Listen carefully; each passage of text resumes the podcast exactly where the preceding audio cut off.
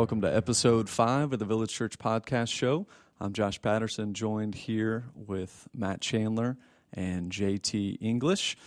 JT, welcome. Good to have you on the show, man. Thanks, Josh. Real glad to be here. Yeah, I want to give just kind of a brief introduction about JT. JT joined our staff in October of this past year from Southern Seminary, where you had the distinguished opportunity to serve as the chief of staff there to Dr. Al Mohler. And so we figured this would be a great time just to give us a little bit of dirt on Dr. Mohler. So give us some inside tips on him, some things about him. Matt, feel free to chime in anything you've got as well.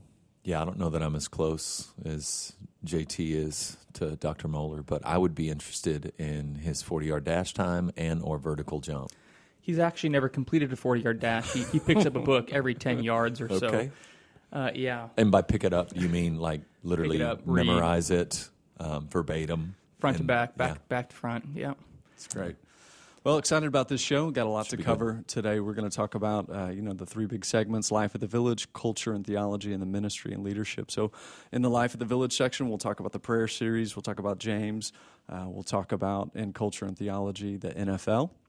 We'll talk about violence of the game of football, how to think about that, and wrap it up ministry and leadership, talking about uh, the village church training, why we're doing it, what it's going to look like, and um, our excitement about that. And so, you know, we just finished up the, the month of prayer here at the village church, and, and we do this every January. And during that month, we really focus on three anchor points of prayer. So we launch out into a call to prayer, and then this month, uh, just like we have again every year, uh, prayed through the topics of racial reconciliation, the sanctity of life, and the call for the church to take the gospel to the nations. And so, again, just another solid month. I felt Yeah. like the Lord was gracious to us, and, and the messages were challenging and strong.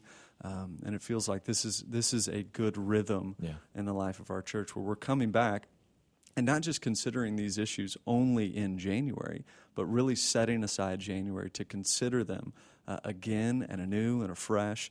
And and these issues really stay with us all throughout the year uh, at different at different aspects. And so, uh, just thinking about racial reconciliation, and uh, this has been on our hearts Yeah. for for years. Uh, it's the month of February right now, which is obviously Black History Month, and and just continuing to be mindful of the contributions of African Americans uh, in our nation's history, and want to be mindful of that as a church and as a body. Yeah, I I think it's you know some of the conversations I've had um, with with my African American friends and, and some of the pastors in uh, Acts twenty nine who are uh, African American. The the idea of Black History Month is. Um, man, it, it's kind of a split. There are some that, Right. that really like it and appreciate, and there's some that that, that feel like it's you know kind of just a, a little olive branch or, or Right. something. But I, I think really a, a great conversation maybe we could have that would help is um, it, for people, churches that are in more homogenous settings, and I'm talking particularly about uh, whites. Um, what, what what books or, or kind of steps have you taken that have that have helped kind of increase your ethnic IQ? Because I think the first step really in breaking down homogeny and entering into um, relationships um, that are outside your own kind of um, ethnic makeup and understanding is an, is an understanding or an increased IQ um, in different ethnicities. Like I, I think uh, for myself, um, the book "The Warmth of Other Suns" and then um, Frederick Douglass's autobiography. Those, those two books in particular really reshaped how I considered uh, and thought about, um, particularly my relationships with African Americans and Yep. and the ability to understand uh, a bit more of um, frustrations that were present, hopes that were present, and and enabled me to, in some way, and, and I want to make sure I emphasize in some way, um, walk in some empathy um, with my brothers and Right. sisters.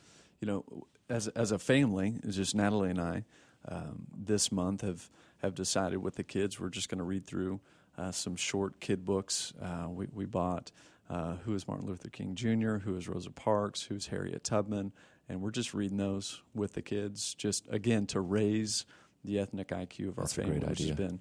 Uh, which has been good. It's been encouraging with our kids, and That's so a great idea. How are the kids responding to those kind of books? they're loving them? it. Yeah. I mean, they're asking questions, and and it's it's discovery for them. It's gotta be you know. rich. It is rich. It's a good conversation, and it's a hard conversation.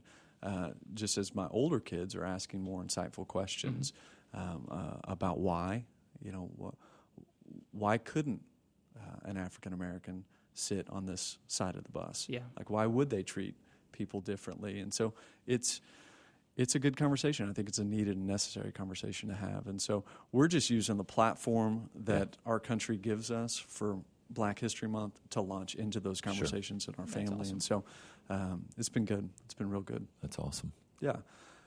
All right, Matt, we're about to launch into a new series Yeah. and uh, the book of James. Talk to us a little bit about about that. Well, it's my, my heart and desire in doing the book of James re- really came out of it's been a while since I kind of had the opportunity to go line by line through a book of the Bible, and so was hungry to do that, and and at the same time um, thought that that we've worked really hard here um, at the Village Church to really kind of establish and and build a strong kind of biblical theology and understanding of um, those kind of big building blocks of theology. But I but I wanted to do James kind of as the proverbs of um, the New Testament, uh, so that our people might grow in a wisdom and knowledge of the application of those doctrines, and and not just have the doctrines themselves as some sort of um, um, ethereal kind of yeah, yeah, I know these things are true, which is great. But I wanted to preach through James because it's on the ground. The Father inviting us into um, obedience and wisdom for uh, really our own joy, for His glory, and and I love I love the book of James because it really is a it it reads like a father pleading with his children not to give themselves over to what will hurt them but rather come into where the fullness of life is found. And so uh, to be able to spend 12 weeks on, on this book and really take every word of it Yeah. um, and consider it I'm, I'm really excited about getting started this weekend So thinking about the book, it's it's intensely practical, which is Yeah. one thing that's really helpful about the book of James.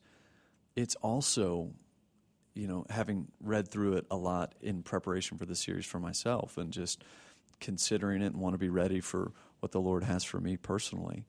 It's an extremely convicting book. Ah. and That's right. It's it's just hard. and, and I don't think here's what here's another great thing about James it's always going to hit you like that yeah. Because of progressive sanctification. I mean, I just can't imagine. Now, it'll hit you differently, Right. But but I just can't. I can't believe there's a time coming in this life um, that I'm going to read that section on taming tongue the tongue and not go. Dang it! I still got. I've still got a ways to go. it. I've still got a ways to go. Right. And so I think that's one of the things I, I also love about the book because it, it is you can see so clearly this is about progress, not perfection. Okay, so that that line there, and I know that's probably a line you're, you're definitely On repeat. on repeat, because it it could be one of those books if you don't see it in that light that it is about progress, not perfection. That it is about this progressive sanctification and the work that I am growing into maturity, and I'm not there. Um, that it could just it could almost wear you down. Yeah, there's no doubt. Well, and, and this is why you know Luther struggled, called it the Epistle of Straw, right, and right. you know there's you know absolutely. Well, I look forward to it, man. I look forward to that. Um, we're going to switch gears here and talk about culture and theology. Looking forward to a discussion about the National Football League and all that is going on there.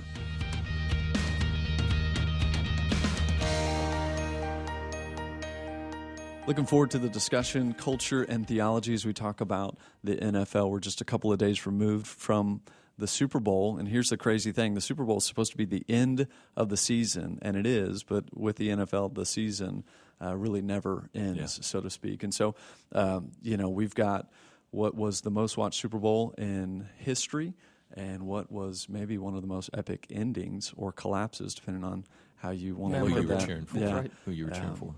and it, it was crazy. One thoughts on the play? Anybody? Anybody? Yeah, you know it's a if he throws that back shoulder, it's a touchdown.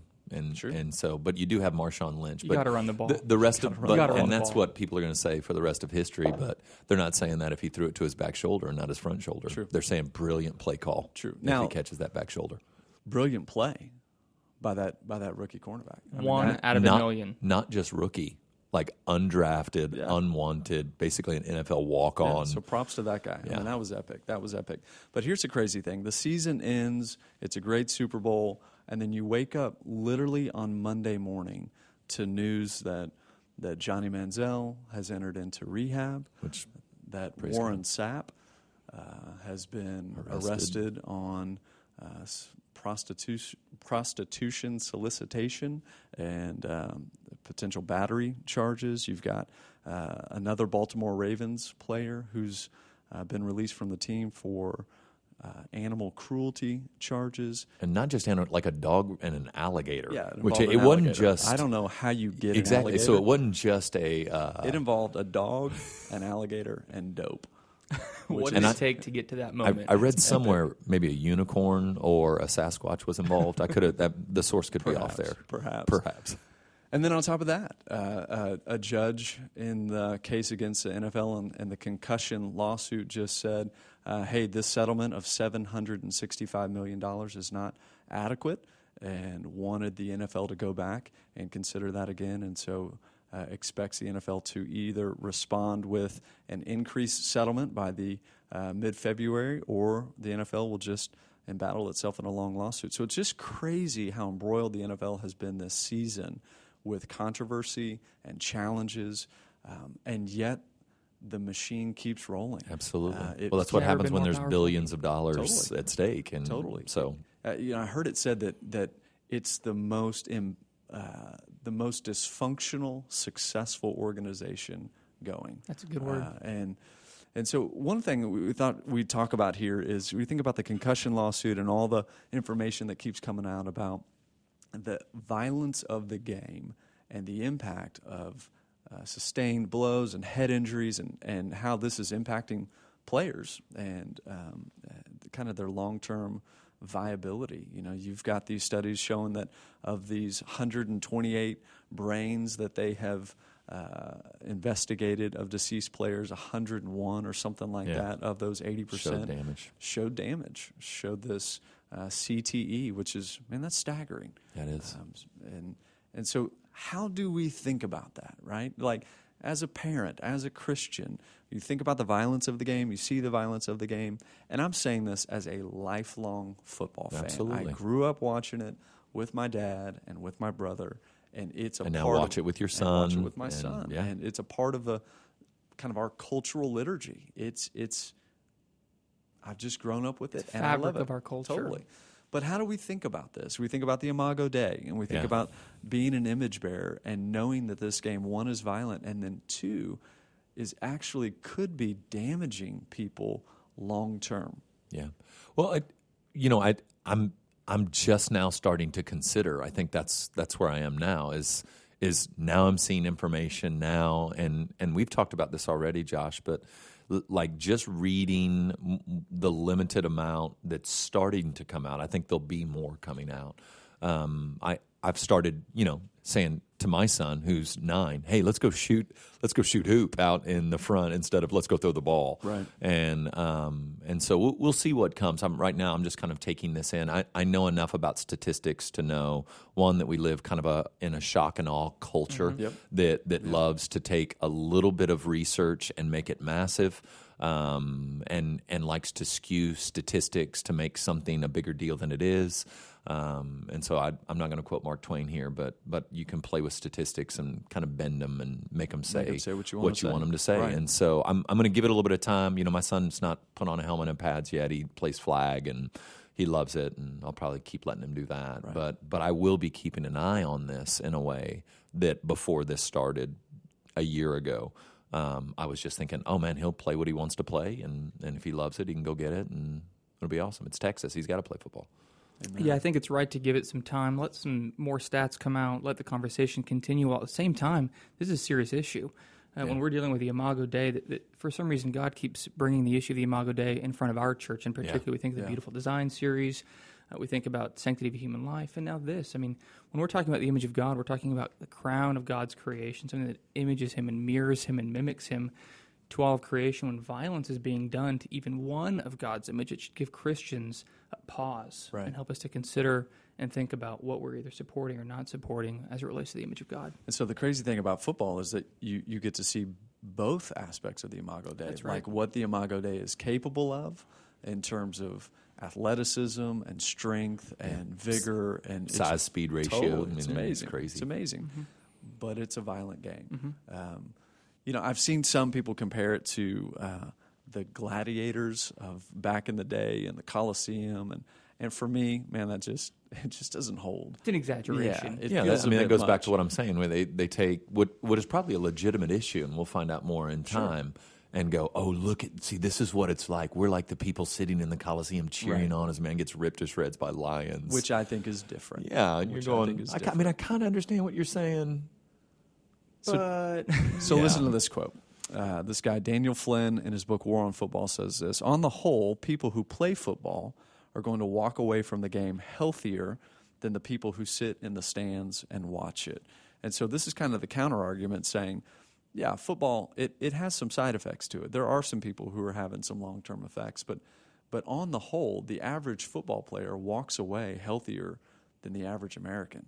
And, and so to think about the tension and the balance, um, I think is good and right Yeah. to consider it, but also to know that we're talking about a small segment here that are walking away, at least at this point, Yeah. uh, that we know uh, that are walking away. Uh, Well, it'll be interesting to see how the research comes out with kids. I mean, right now, a lot of the studies that are Because being there's not a ton done are around. Yeah. professionals or Right. collegiate athletes, even high school. We're talking about five, six, seven, eight-year-old kids, and some some early studies are showing, even without a concussion, some of their their brain structures being changed Right. at a microscopic level. Those are things we need to be considering. So Well, for I me, agree. I think it boils down to an awareness issue. Yeah. So if the NFL knows something, they should be speaking about this. Mm-hmm. And if you know the consequences of playing, and you choose to play, uh, then then you have chosen to play, understanding what the consequences are. And, um, but if if we're not aware of that, then that's where I think the issue is. So as a parent, um, I just plan on playing football with my kid Mm-hmm. in the backyard, having fun with it. I don't think he's going to have a career in football. No offense, buddy. That's right. Um, Well, he's got some bloodlines. He's got I some mean, not on your side, not on your family side, but it's not. It's the. It's true. He could and be this kicker. podcast is based on truth. is that right? It's right. So Natalie's father was kind of an all-world quarterback. That's true. Your dad was not. Sorry, Dad. It's true. Richard, if you're listening to this, Dad, you're an all-world dad, and I know you're not listening to this because it involves technology. That's so true. This is a safe spot. that's true. Safe spot. Any other thoughts on this? Just things to think about. Well, I think the nexus really hits, at least for me. So, my wife's pregnant with our first son. He's going to be born in April. And I'm thinking about, uh, as you guys already are, as you're further along with your kids, how am I going to raise him to think about this issue? Because Right. for me, I mean, I'm- I'm going to watch football on Sunday. I'm Right. going to watch football on Saturday. It's just, I love it. I love football. But when I think about him uh, getting hit, I guess here's what we should say: there's for every one NFL player, there's about 2,000 Pee Wee football players, or perhaps even Absolutely. more. And so that's where the issue hits for me. It's these these kids that aren't going to make it to the pros. They probably aren't even playing college, but they're making life decisions in some sense without knowing it. So it's an area that we need to consider.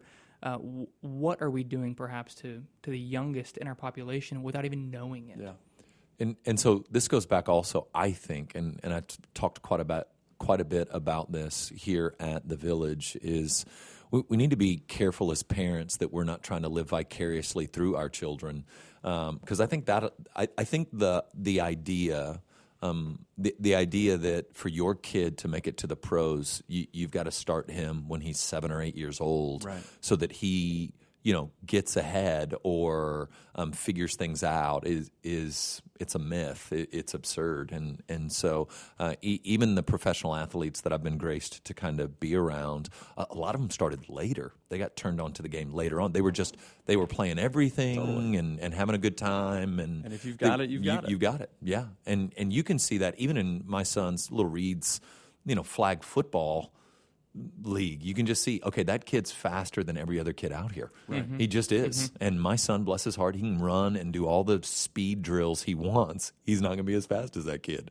That kid's just faster. Yeah. And and that kid's bigger. And and on size, I mean, you you know, different guys they mature at different rates, but um but yeah, you can see this kid has it. This kid, you know, is loves the game. It's having a good time. And and this kid's just a hustler and that's a good thing. Yeah. So again, just good for us to consider. Yeah. Good for us to consider the implications of the Imago Dei. For us to consider um, what we're investing in and why we're investing in, rather than just being passive agents, but being active participants. Sure. If it's not just mentally and spiritually, but thinking about what it is we're engaging in, I think is Yeah. important. So, good discussion. We're going to turn our attention now to talk about. Uh, ministry at the Village Church, specifically our training program.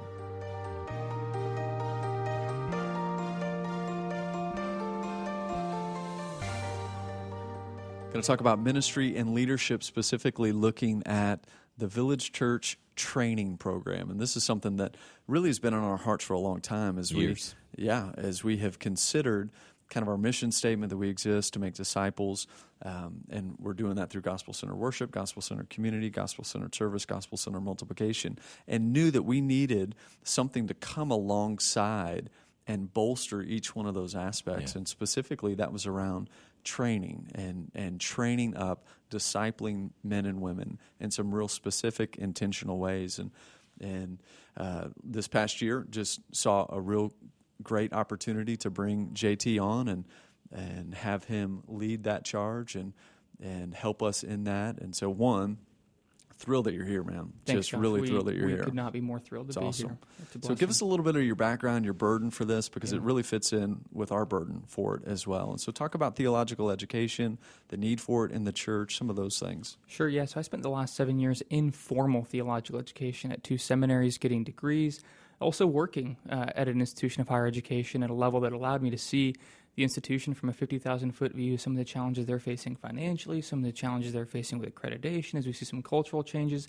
Formal education, as, as it exists uh, in America, but specifically evangelical theological education, is shifting rapidly uh, and, and shifting far faster than most people realize. And so, having the opportunity to see that showed me some of the challenges uh, that institutions are facing. Uh, I think one of them being probably the primary one uh, is finances. Most Right. students that are graduating from seminaries right now graduate with fifty to seventy thousand dollars worth of debt. That's crazy. And it's ju- it is crazy. It's absolutely crazy. Fortunately, there's some seminaries that are able to to subsidize some of that, Yeah. but average that's. And then when you think about graduating with seventy thousand dollars in debt, only to go into a ministerial position, Right. you know, to, Yeah. to, to, to you know get bankrolled and be able to pay that off quickly. That's just not going to happen for most men and women graduating from institutions like this. Uh, so there's there's kind of this cultural challenge that I think is is helping theological institutions think about their future and their mission. But before we even begin thinking about that, there's this theological imperative of the church being the domain that makes Right. disciples. Yeah. Right. The seminaries come alongside uh, to help the church as a parachurch organization to assist the church in making disciples and creating men and women who are ready uh, for ministry positions. But as I was thinking about the cultural challenges that we're facing uh, our churches and, and the seminaries, I thought to myself, there's really a theological imperative before we get to this cultural challenge. Disciples need to be made in the church Absolutely. before they're made in seminaries. And, and I think it's important to note that what has sadly happened as these institutions have grown and, and become helpful, that the church has just swung the pendulum and punted to those institutions. That's right. Almost That's exactly entirely. right. And so it's, it's not helpful to point the finger at an institution and say, um, hey, this is our job. Why are you trying to do what we're doing? No. It, it has happened because of the church. Well, I heard um, Dr. Mohler at the first Together for the Gospel say the quality of student I'm getting from your churches is so biblically illiterate and unformed that that trying to help him or her um, become an effective theologian, preacher, teacher is increasingly difficult be- because the church isn't really stepping into this space Right. and taking serious the spiritual formation, in particular the um, biblical literacy of their high school and college students. Right. Like it's just not on their radar. right. Yeah, that's exactly right. I mean, uh, I've heard him say similar things where he basically says seminary, which used to exist to take Christians to a, to another level of theological education, has now become basic catechism. Yeah. Uh, they're coming not just kind of biblically illiterate, but biblically illiterate. right. Uh, and, and I'll be honest, that was me too. I mean, I, the Lord saved me in college. Uh, praise God for that. But I wasn't in a, in a, a church or uh, an institution where I was being taught and trained and discipled on a regular basis, other than "How you doing, bro? How's life?" Which I was thankful for. and That Absolutely, was awesome. yeah. God used Yeah. that to to sanctify me and to, and to conform me to the image of Christ. But I hadn't been taught theologically. It required me going to seminary for that. So as I saw what was happening in higher education. Uh, which again, there's we should also clarify. There's really good things happening Oh, in no doubt. theological education. I'm This grateful is- for it. we do not hit a, need to hit a panic button. There are unbelievable things happening Right. in our seminaries that we should praise God for. But as I saw some of the challenges that they're facing, and then also saw that churches had been punting on this, my heart really just began to be burdened for training in the local church because Right. that's where theology is done. When you Yeah. think about history, theology has never been done uh, at, a, at really an institution. It's always been done in the church. You think about the early church creeds and councils of the Reformation. These were not men and women that were writing in some ivory tower. They're actually typically running from persecution and writing for the sake of their congregations and for the glory of God, so that they can encourage and pastor people for the sake of the gospel. And I think we're facing a time like that again. The church has an opportunity to step into this space again and step into this domain to train disciples of Jesus Christ, uh, to see their hearts change, to see their minds change, so that they're more like Jesus. Okay, so talk a little bit about what are we doing here? What, you know, we, we've we've got a fairly decent hill to climb. Yeah, we do have a decent hill to climb. Although I'll say this too, the village is one of the most theologically oriented churches. I mean, we have we have uh, a, I don't want to say a leg up, but we we have the resources here, and people want it, which is incredible. We're not fighting a battle of, of showing people why this is important. The village church likes theology, and the village church likes training. So I'm stepping into a, pace, a place where I think there's a there's a lot of room to grow, but there's also a huge amount of buy-in. And so, really, what we're trying to do, there's going to be a few distinctives about training at the village, uh, but we never want to separate head, heart, and hands. We want people to be immersed in the biblical story. We want to teach people what God has done in history for the sake of His church and for the sake of His glory. Uh, we want to immerse people in Christian belief. We want to teach doctrine. We want to teach theology. We want to create Trinitarians. We want to create people who love the church. Those are the things that we're going to be passionate about. But those things are never divorced from Christian transformation. Yeah. Seeing people conformed in the image of Christ, see their affections changed. What we're after here, a part of our mission statement is to create worshipers. That's really what we're doing. We're not Right. trying to just create thinkers. We do want thinkers. We want people thinking well about God, thinking well about the Bible, but so that it rolls up into worship, so that it rolls up into greater affection for the Lord and for His church. And so that's what I'm going to be after is is teaching people the Christian story, spending a lot of time in the Bible, spending a lot of time in theology, but always for the purpose of spiritual formation and Right. transformation. So you're working on that right now. I Yeah. mean, you know, we've got training is underway. We've got systematic classes, Old Testament classes, New Testament classes. We have various training classes at, at really all the campuses. But but this this coming August, I think we're going to see a little bit of a transition. Yeah. And by Yeah. a little bit, I mean we're going to see a transition come Yeah. August. And Yeah. so uh, let's talk just a little bit about what what the hope is in August and what this is going to look like. Yeah, that's right. So we're going to create create some kind of a pipeline uh, of, of of training and discipleship. There's going to be training classes that are available to anybody who would who would come into the village Right. church or, or or be a part of this church, really in any shape or fashion. We're going to have forums that are just going to be uh, one-off forums. We're bringing Sam Allberry in in April to talk about the gospel and homosexuality. We're going to bring other guys in in the future just for for afternoon events or one-night events that allow us to speak to an issue that we Right. think is important. We're going to also have classes that just teach what the village is and basic beliefs in the Christian faith. We're going to have membership classes and baptism classes just like we've always had. Right. Uh, but what I'm really excited about is something that we're going to be releasing in August. It's the Village Training Institute. And the Village Training Institute is an ability for us to really dive deep with people who are saying, I want more. Right. I want more. I want to spend some time in Scripture. I want to spend some time in theology. I want to be a disciple and I want to make disciples. Uh, and that's really what a disciple is, right? Yeah. You, you can't be a disciple unless you're discipling. Yeah. Right. Uh, it's inherent in what it is. So we, we want to create a culture here where people are being trained for the sake of discipleship. Uh, and like I said a minute ago, the distinctives of that it's gonna it's gonna look like the Christian narrative. We're gonna spend a year, uh, really, uh, or two semesters, I should say, Yeah. going through the Bible. We want to start people in Genesis and end them in Revelation to not just give them creation, fall, redemption, recreation, though that's wonderful, but to give them the the bones uh, and some of the meat of that framework. Yeah. Uh, we're going to spend some time doing some systematic theology as a result of that. What is it? For, so, for example, in Genesis, we're spending time in Genesis 1, seeing the creator creature distinction. What does that mean? But not just for my head, for my heart. How does that change the way that I live? Because I know that I'm not the creator. Right. Yeah. I'm, I'm, I'm the creation. And what is that? How does that look when I'm uh, an, an accountant or a lawyer or a mom or a dad? How does that change the way I'm discipling my kids? And so, walking all the way through Genesis to Revelation through the scriptures, walking through theology, and walking through uh, spiritual disciplines, really. So yesterday, you and I were looking over the curriculum and Yep, yep. and kind of uh, as you're forming this and putting it all together, and man, I just get super excited about Mm-hmm. this uh, for our church, just for the the average person in our church that has the opportunity um, to be trained Mm-hmm. at a pretty significant level. I mean, it, it's an investment on their end, no It is. question. It is. And but it's one that And should be. it should be right, but that the the fruit of it is tremendous. Yeah. And and thinking about the opportunity that we're putting before our body to be trained up, um, not not necessarily to be trained up for pastoral ministry, No, although that's no. a piece of it, Sure. but really to be trained up culturally Yeah. and biblically Yeah. to be to be in the world That's but right. not of it That's and right. and to understand how God has designed them and wired them and created them and saved them and redeemed Mm. them for such a good work as this. That's And- right. Well, it's think- pretty exciting. I think one of the burdens that that uh, I'm continually that the Lord has just kind of brought in my heart over the past few weeks is that everybody's being discipled. There's no doubt. This is this is not a matter of okay, you you now you, you haven't been discipled, you need to be. You're being discipled in something. Right. You're being trained and brought up in a way of thinking and in a way of life. And so we want people at the Village Church and ultimately the the, the Lord's Church everywhere, universal, Yeah.